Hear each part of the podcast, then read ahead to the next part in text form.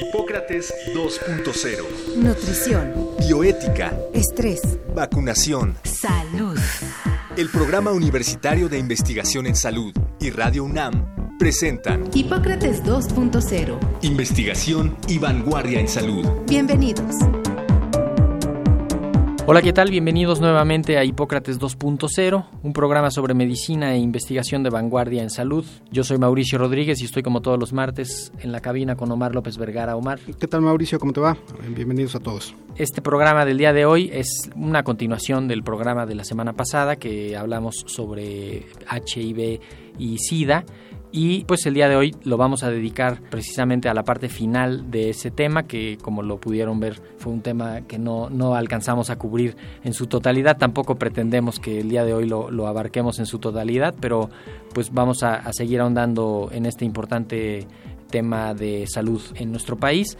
Para eso nos vuelve a acompañar el doctor Samuel Ponce de León, que es eh, infectólogo y especialista en VIH y SIDA y vamos a hacer un enlace telefónico con la doctora Andrea González de la Clínica Condesa también para platicar algunos puntos de lo que se está haciendo desde la Ciudad de México, que es sin duda es uno de los sitios emblemáticos en, en, atención a la comunidad con VIH y SIDA. Así es, recuerden seguirnos escribiendo a nuestro Twitter arroba radio UNAM y arroba puis-UNAM, en Facebook Radio UNAM y UNAM Puis, a nuestro correo electrónico radio arroba unam.mx y puis arroba unam.mx. Esto es Hipócrates 2.0.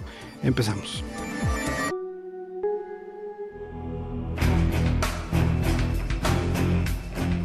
La infección por VIH y el SIDA se han estabilizado en los últimos años. La prevención de contagios, la detección oportuna y los tratamientos altamente efectivos son una realidad que pueden llegar a controlar aún más este problema. Las vacunas contra este virus siguen siendo una promesa lejana. Mientras tanto, la comunidad internacional, a través de la Organización Mundial de la Salud, tiene como objetivo para el año 2020 que de todos los infectados por el virus, cuando menos 90% sean diagnosticados adecuadamente, que 90% de las personas con diagnóstico de infección por el virus o con SIDA reciban tratamiento y que de estos, cuando menos 90% tenga controlada esta enfermedad gracias al tratamiento. En la actualidad la epidemia de VIH-Sida se concentra en las personas de 25 a 44 años de edad y afecta más frecuentemente a hombres que a mujeres. El principal riesgo lo tienen los hombres que tienen sexo con hombres, seguido de las personas que desempeñan trabajos sexuales. Otra forma de contagio del VIH que se presenta actualmente es de la madre a su bebé durante el embarazo o en el parto. Esta se puede prevenir fácilmente si la embarazada se realiza una prueba para detectar el virus. En caso de tenerlo se inicia un tratamiento. Al nacer, inmediatamente el bebé también se someterá al tratamiento. Hoy en día es muy rara la transmisión del VIH asociada a una transfusión sanguínea debido a los protocolos que se llevan a cabo con los donadores donde a toda la sangre que se obtiene se le realizan pruebas para detectar el virus. Hoy contamos nuevamente con la presencia del doctor Samuel Ponce de León para seguir la charla sobre VIH. Tendremos una invitada que se enlazará vía telefónica con nosotros. Ella es la doctora Andrea González.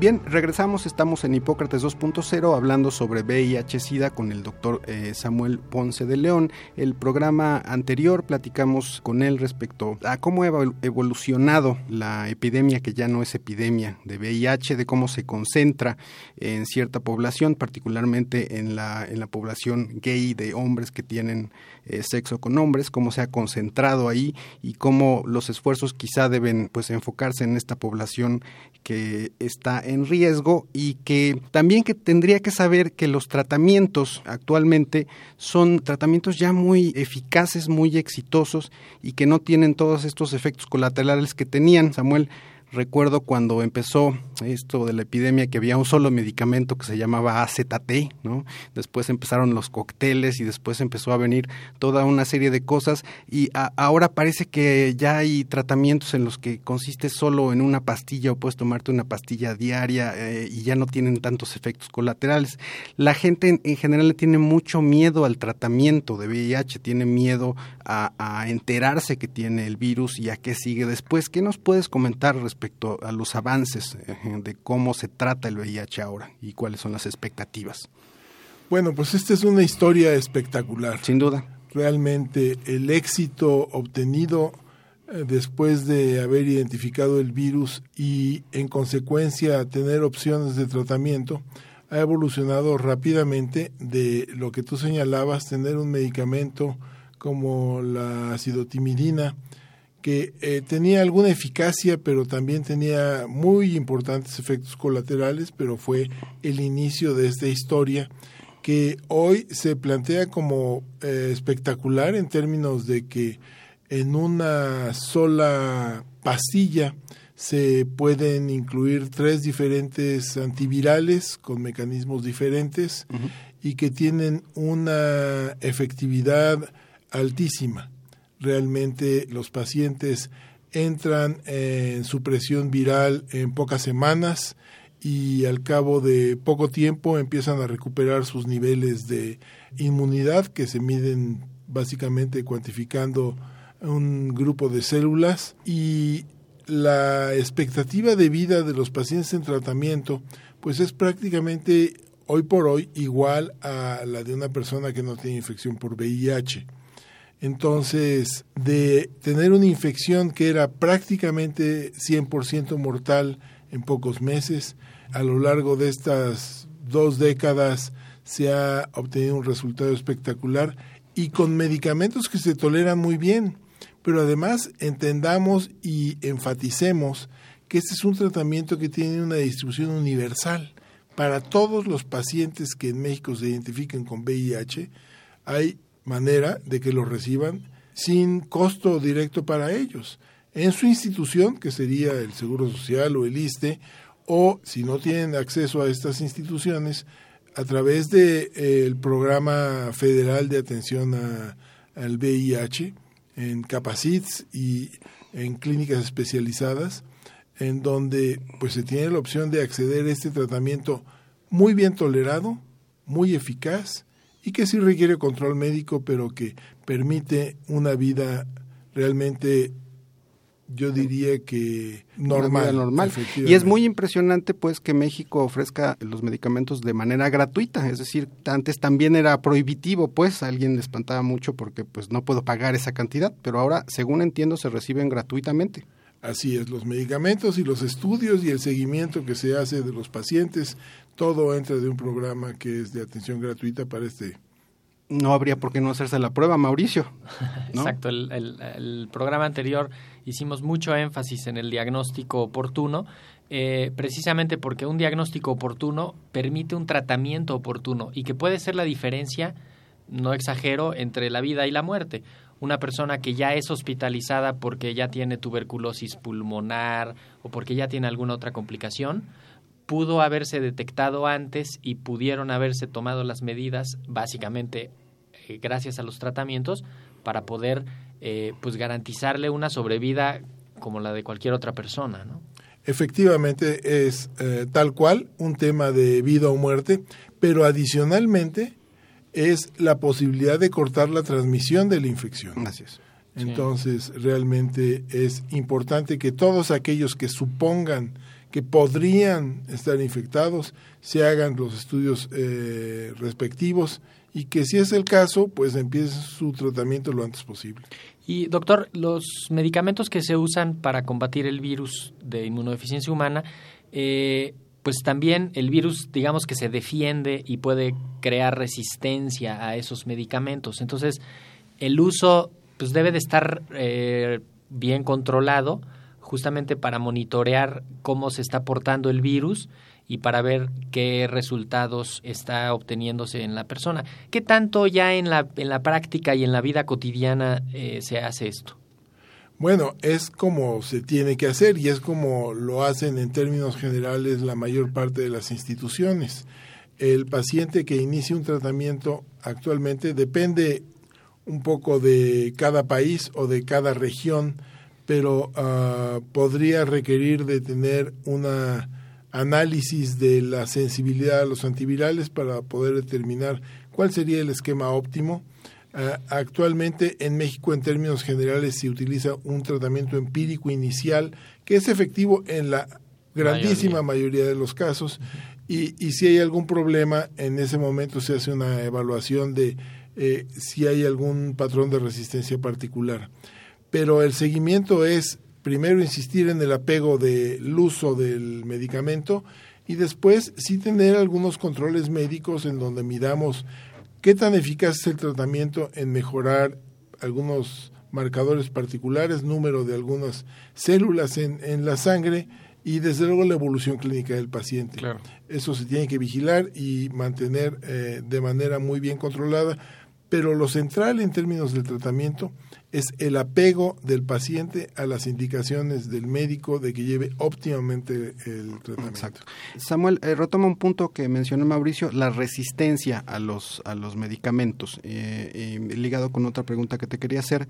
Me parece que pocas personas saben que existe algo como profilaxis, este eh, tratamiento PrEP, en donde si uno tiene una práctica de riesgo, es decir, si, si el condón se rompe o pasa algo por el estilo, uno tiene, me parece, 72 horas para tener un tratamiento de emergencia que eh, puede resultar en que no haya un contagio. ¿Qué tan frecuente es que las personas acudan a este tratamiento de emergencia, a esta profilaxis y qué tanto se recomienda? Bueno, quizás vale la pena distinguir en que hay un tratamiento preventivo ¿Sí? para alguien, por ejemplo, que tiene una pareja que está infectada, eh, eh, el individuo no está infectado y no se quiere infectar. Uh -huh.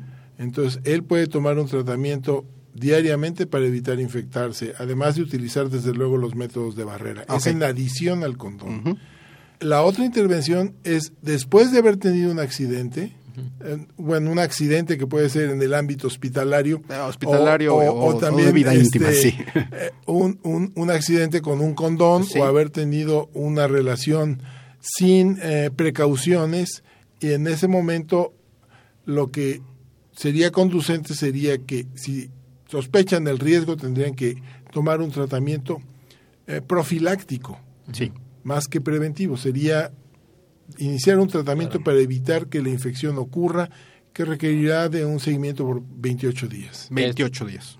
Que es lo que se utiliza también cuando hay accidentes en, en cirugías, el ámbito hospitalario. En, con pacientes que potencialmente contagiosos, el personal de atención tiene acceso a esa a eso y que es parte de un protocolo que hay que tomar muestras de sangre para saber el, cómo está el estado inicial, después seguir el, hacer el tratamiento y esto. Que tiene que ser evidentemente supervisado por un médico. Ajá. Este tratamiento es consiste en los mismos medicamentos que se utilizan para, para eh, tratamiento de VIH a largo plazo. Sí, es, esencialmente es exactamente lo mismo y sí, todas las instituciones de salud tienen que tener un proyecto de cómo se tienen que manejar estos accidentes y los trabajadores de la salud tienen que estar al tanto de que tienen que reportar los accidentes para poder tener acceso a esto. Esto es bastante efectivo y funciona muy bien. Claro. Ok, eh, tenemos que hacer un corte. Estamos en Hipócrates 2.0. Platicamos con el doctor Samuel Ponce de León sobre VIH-Sida. Regresamos.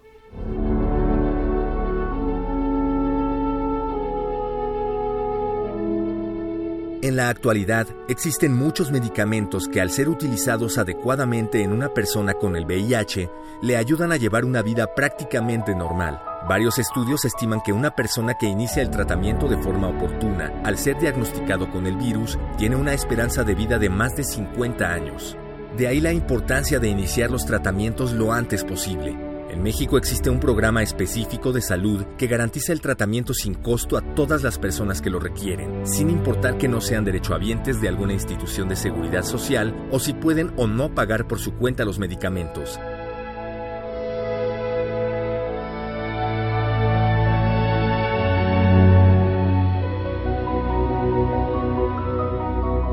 Hoy hablamos de VIH.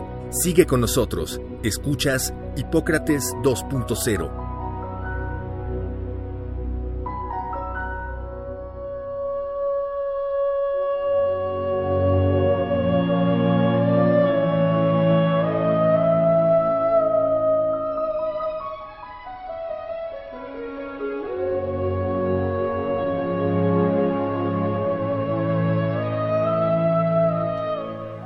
Regresamos, estamos en Hipócrates 2.0, estamos eh, hablando hoy sobre VIH-Sida, eh, platicamos inicialmente con el doctor Samuel Ponce de León y pusimos ya las primeras ideas sobre la mesa. Y pues le agradecemos a la doctora Andrea González Rodríguez que nos tome la llamada y se una en esta, en esta conversación. Ella es maestra en salud pública y salud global y es directora del Centro para la Atención del VIH en la Ciudad de México, así que Estamos en la cabina Mauricio Rodríguez, Omar López Vergara y Samuel Ponce de León. Andrea, muchas gracias por tomarnos la llamada. Muchas gracias a ustedes, ¿cómo están? Bien, bien. Oye, Andrea, cerramos con una idea de los tratamientos que son muy efectivos, son accesibles, son la diferencia entre la vida y la muerte, por llevarlo hacia un extremo medio dramático. Y nos gustaría que nos platiques tú desde el sitio en el que estás, en la posición en la que estás, en la Ciudad de México, cómo se maneja la epidemia y cómo se asegura el tratamiento que, pues, que se ofrece y que se da a las personas que tienen VIH. La clave del planteamiento actual de terminar con la epidemia de, de VIH pasa por el hecho de saber que una persona en tratamiento, en control virológico, aparte de no tener daños a la salud, no provoca nuevas infecciones.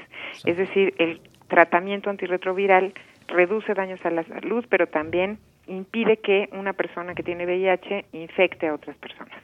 Entonces, en ese sentido, la lógica de prevenir la epidemia, o sea, de combatir la epidemia hoy en día, es muy importante diagnosticar de forma temprana y lograr la supresión viral en el menor tiempo posible. Yo lo que creo es que los tratamientos desde hace muchos años a través de las guías nacionales y la capacitación de médicos en el país funciona muy bien es decir, eh, una persona que entra a tratamiento en general tiene una supresión viral en, en una mediana de tiempo muy buena respecto al resto del mundo. El problema está entre las personas que se diagnostican y no inician tratamiento. Y un problema muy fuerte que tiene el país respecto de esto es los diferentes sistemas de información que no te permiten saber cómo funciona esto en pacientes que tienen IMSS, ISTE o que pertenecen a alguna otra institución de seguridad social y los de la Secretaría de Salud. Claro. Por ejemplo, nosotros hacemos en las clínicas Condesa el 95% de los diagnósticos de la Ciudad de México. Pero aproximadamente el 45% de los pacientes no sabemos cuál es la evolución, porque no les correspondía atenderse en la Secretaría de Salud. Entonces, se necesitan buenos sistemas de información para poder medir la actuación de todas las instituciones en VIH y en ese sentido, pues para poder llegar a medirla, sí necesitamos una apertura y una medición común de lo que es la cascada de atención, que es cuántos se diagnostican, cuántos inician y cuántos suprimen carga viral, entre las diferentes instituciones del sector de salud. Lo que hemos hecho en la Ciudad de México es básicamente incrementar el diagnóstico muchísimo en los últimos años, a más del 500%, y luego tener una serie de programas para asegurar que las personas que tienen un diagnóstico entren a atención médica en la institución que les corresponde. Perdón, Andrea, el, eso de incrementar el diagnóstico suena como, como irse a hacer diagnósticos a población abierta o se enfocan en grupos de riesgo o abren sus puertas para la población o cómo, cómo se hace operativamente eso. Es una pregunta fundamental la que estás haciendo porque efectivamente las estrategias de diagnóstico en una epidemia concentrada como la que tiene el continente americano, son diferentes las estrategias para poblaciones, grupos poblacionales con alta prevalencia y para grupos poblacionales con baja prevalencia. Piensa que en nuestros países en general la prevalencia en la población general es baja. Entonces las estrategias son diferentes. Lo que tiene la Ciudad de México es una estrategia muy eficaz en grupos de alta prevalencia, eh, fundamentalmente hombres que tienen sexo con hombres, trabajadoras, trabajadores sexuales y personas transgénero, mujeres transgénero fundamentalmente.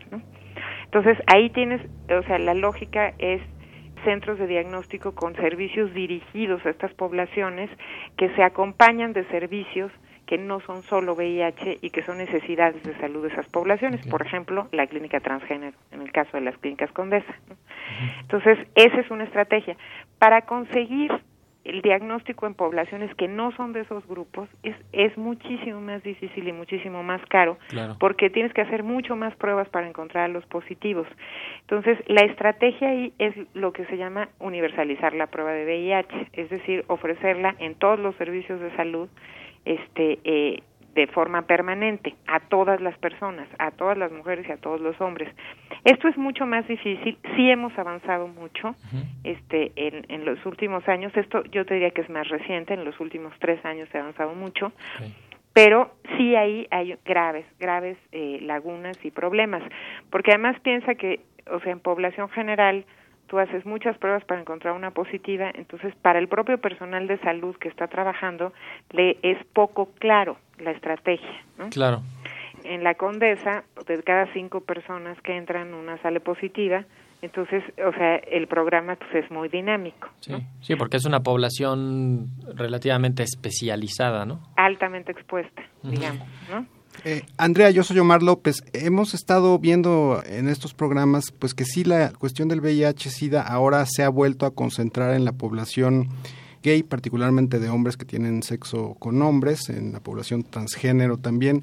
¿Qué está pasando desde tu punto de vista que estamos volviendo un poco al como al inicio, es decir, que la población gay eh, sigue siendo la más la más afectada? Estamos muy conscientes y somos este muy abiertos en el tema y somos pues pro movimiento gay y todo lo demás. Entonces, queremos saber qué pasa. Eh, desde mi punto de vista, yo no creo que se haya modificado mucho, que eh, la epidemia en el continente siempre ha estado este, eh, eh, concentrada en esta población de hombres que tienen sexo con hombres y mujeres transgénero. Sí. El motivo de esto eh, no tiene tanto que ver, eh, desde mi punto de vista, con que tengan prácticas de mayor riesgo que las personas heterosexuales. La diferencia es el nivel de exposición. Te lo digo de una forma, de un, de- como un ejemplo muy muy sencillo. Un, un hombre, un adolescente gay que inicia su vida sexual, por una vez que no use condón, tiene vas prácticamente el mismo riesgo de infectarse de VIH que una niña heterosexual que no usa un día el condón de embarazarse. Y si ves, por ejemplo, también tienes un tema con el embarazo adolescente, ¿no? Claro. O sea, es decir, el problema es el nivel de exposición. Antes se pensaba mucho que, que el, el tema era, por ejemplo, concretamente las prácticas de relaciones anales. Eso, o sea, biológicamente tiene más probabilidad de infección, no mucho más que la vaginal, pero el tema es el nivel de exposición, porque el factor más importante para el riesgo de transmisión es la carga viral del positivo. Si la carga viral del positivo está muy alta, que esto ocurre en general cuando se recién ocurrió la infección, la probabilidad de infección es muy alta y si está en tratamiento no tiene prácticamente ninguna probabilidad de infección. Entonces, el punto es la, la exposición. En, ot- en otro lado, sí, efectivamente, el tema del uso de condón es un, es un tema eh, fundamental, sigue siendo la medida más eficiente para evitar una infección por VIH. Sí. Hay que recordar que en este momento donde la carga viral está más alta en el positivo, las pruebas convencionales que hay en la mayoría de los centros son negativas, ¿no? Entonces, finalmente el condón es la es el- la manera más eficiente de hacerlo. Y ahí lo que creo es que hay todo un tema que sigue pendiente de educación sexual este Claro. en, entre los niños y los adolescentes para eh, el tema del uso de condón, pero eso es tanto en hombres que tienen sexo con hombres como en hombres que tienen sexo con mujeres y, que- y en mujeres. O sea, es una- un tema general. El- te digo, la diferencia es que el nivel de exposición de la población de hombres que tienen sexo con hombres es mucho más alta. Ok. Andrea, en la primera parte de esta serie dijimos que la Organización Mundial de la Salud tiene como objetivo para el año 2020 lograr que 90% de las personas que tengan el virus eh, sean diagnosticados y que de estos el 90% reciban el tratamiento y que de estos el 90% logre lo que se llama el control viral, que pues les asegura o les facilita una salud, un estado de salud óptimo. En, términos prácticos le dicen el 90-90-90 a esta iniciativa. México, como por dónde andará, y qué porcentaje de detección y qué porcentaje de tratamiento y de control. Desde mi punto de vista, o sea, yo tengo una opinión en el sentido de que el primer 90 eh, ni siquiera está definido. ¿no? O sea, de que no se tiene la estimación de cuántas, una buena estimación, se tiene una estimación de hace muchos años Claro. con un método que tiene muchas dificultades y que desde mi punto de vista, concretamente lo que lo que subestima es el tamaño de la población de hombres que tienen sexo con hombres. Ok. ¿no? Ese es el problema que tiene. Y la, el segundo gran reto es lo que te decía hace rato de eh, tener sistemas eficientes de información. Si tú haces un diagnóstico de VIH de una persona del IMSS, por ejemplo, no lo puedes notificar. porque el formato de notificación lo tiene que llenar el médico tratante. En el O sea, IMSS, adentro del IMSS. No, y en el país. Ah. Tenemos el mismo formato de notificación que se hizo en, en los ochentas. Ujú. Santo cielo. Entonces, es muy incómodo ese formato. O sea, lo que tienes que, que hacer, desde mi punto de vista, para poderla medir bien, es hacer bien la estimación, hacer mediciones de incidencia que no se hacen en general en el continente, cuando menos no en Latinoamérica. Y, por otro lado, tener abiertos los datos de eh, inicios de tratamiento y supresión viral del IMSS y del ISTE, sobre todo del IMSS, ¿no? Ok. Nosotros estamos tratando de hacer un programa de eh, medición de, este, de esta parte del diagnóstico y las comorbilidades con otras infecciones de transmisión sexual, incluyendo las, las infecciones por virus de hepatitis B y C, justamente con el INER, ¿no? O sea, tratar de hacer un programa que sistematice y te arroje resultados epidemiológicos, o sea, información epidemiológica certera que te permita efectivamente medir el avance. Eh, Andrea, pues te agradecemos mucho haber estado con nosotros en Hipócrates 2.0. Eh, seguramente te contactaremos en otra ocasión para seguir con este tema. mm, eh, tan- Bueno, pues tan- le- tan les amplio. mando un abrazo a los tres, los felicito por el programa y saludos auditorio. Muchas gracias. Gracias, Andrea. Gracias. Bueno, doctor, a usted le tocó los primeros días de la epidemia, los, Los, primeros, diagnósticos, sí. Exactamente. Y pues no sé, 30 años después, eh, ¿qué, ¿qué le parecen estas reflexiones? Pues 30 años después sigue siendo una enfermedad que tiene una carga emocional inmensa y esto finalmente se refleja en eh, individualmente los individuos que podrían estar infectados no lo aceptan fácilmente. Es parte de la explicación por el que la gente no va a hacerse una prueba de Sí. VIH. Prefieren pensar que no están infectados más que conocer si están o no están infectados. Entonces, es un tema complicado. Creo que desde luego hay problemas institucionales como los que señalaba Andrea en términos de la comunicación, pero fundamentalmente eh, creo que más allá de las sumas y las restas y lo que se pueda informar eh, anualmente eh, en el anuario, es un trabajo que tiene que hacer cada individuo consigo mismo, asumir la responsabilidad que podría estar infectado, cuidarse, ir a hacerse su prueba y recibir un tratamiento si lo requiere. Eh, esto abre realmente también la, el escenario de decir qué tan buena es la comunicación con la población general Claro. del aparato médico en general, de la salud pública en particular, porque no estamos llegando, no estamos dando el mensaje que tendría que ser muy claro. Hoy lo mejor es saber si estás infectado porque tienes un tratamiento que no te cuesta y que te va a permitir sobrevivir muchos años sin complicaciones relacionadas a la infección por VIH. No hay mejor escenario en términos de una aproximación médica al problema y no lo estamos logrando porque no nos comunicamos bien. Desde luego, es fácil decirlo y es otra historia llegar al consultorio eh, de Sí. X institución y decir, oiga, yo vengo a buscar, no, no, espérese, haga la cola y siéntese ahí y Sí. tres horas después no le han llamado y etcétera. Más allá de la publicidad de las instituciones, finalmente esto viene a ser la vida real. Sí. Pero bueno, hay que asumirlo y uno tendría que ser muy responsable con uno mismo. Yo creo que es parte de- del problema. El escenario ha cambiado dramáticamente de 1983 a 2017, eh, pero seguimos teniendo en esencia un problema de comunicación extraordinariamente importante que no terminamos de resolver. Y que precisamente con programas como este, pues tratamos de apuntalar y de, y de dar información a la población y de pues ayudar a ajustar esas, esos, eh, a evitar más bien esos problemas de comunicación. Agradecemos nuevamente que hayan estado con nosotros, a nuestros invitados especialistas y por supuesto a ustedes que nos escucharon. La próxima semana, para cerrar este mes de octubre, que se, pues, se llevan a cabo actividades para visualizar el cáncer de mama, nosotros dedicaremos precisamente a ese tema eh, la emisión del próximo martes. Yo soy Mauricio Rodríguez. Omar. Gracias a todos. Nos vemos la próxima semana. El Programa Universitario de Investigación en Salud y Radio UNAM agradecen tu escucha. Te esperamos la siguiente semana para platicar sobre lo último en materia de salud e investigación en Hipócrates 2.0. Investigación y vanguardia en salud. Se despiden de ti en la producción Patti Gamboa, Héctor Castañeda y Alejandra Gómez. Hipócrates 2.0.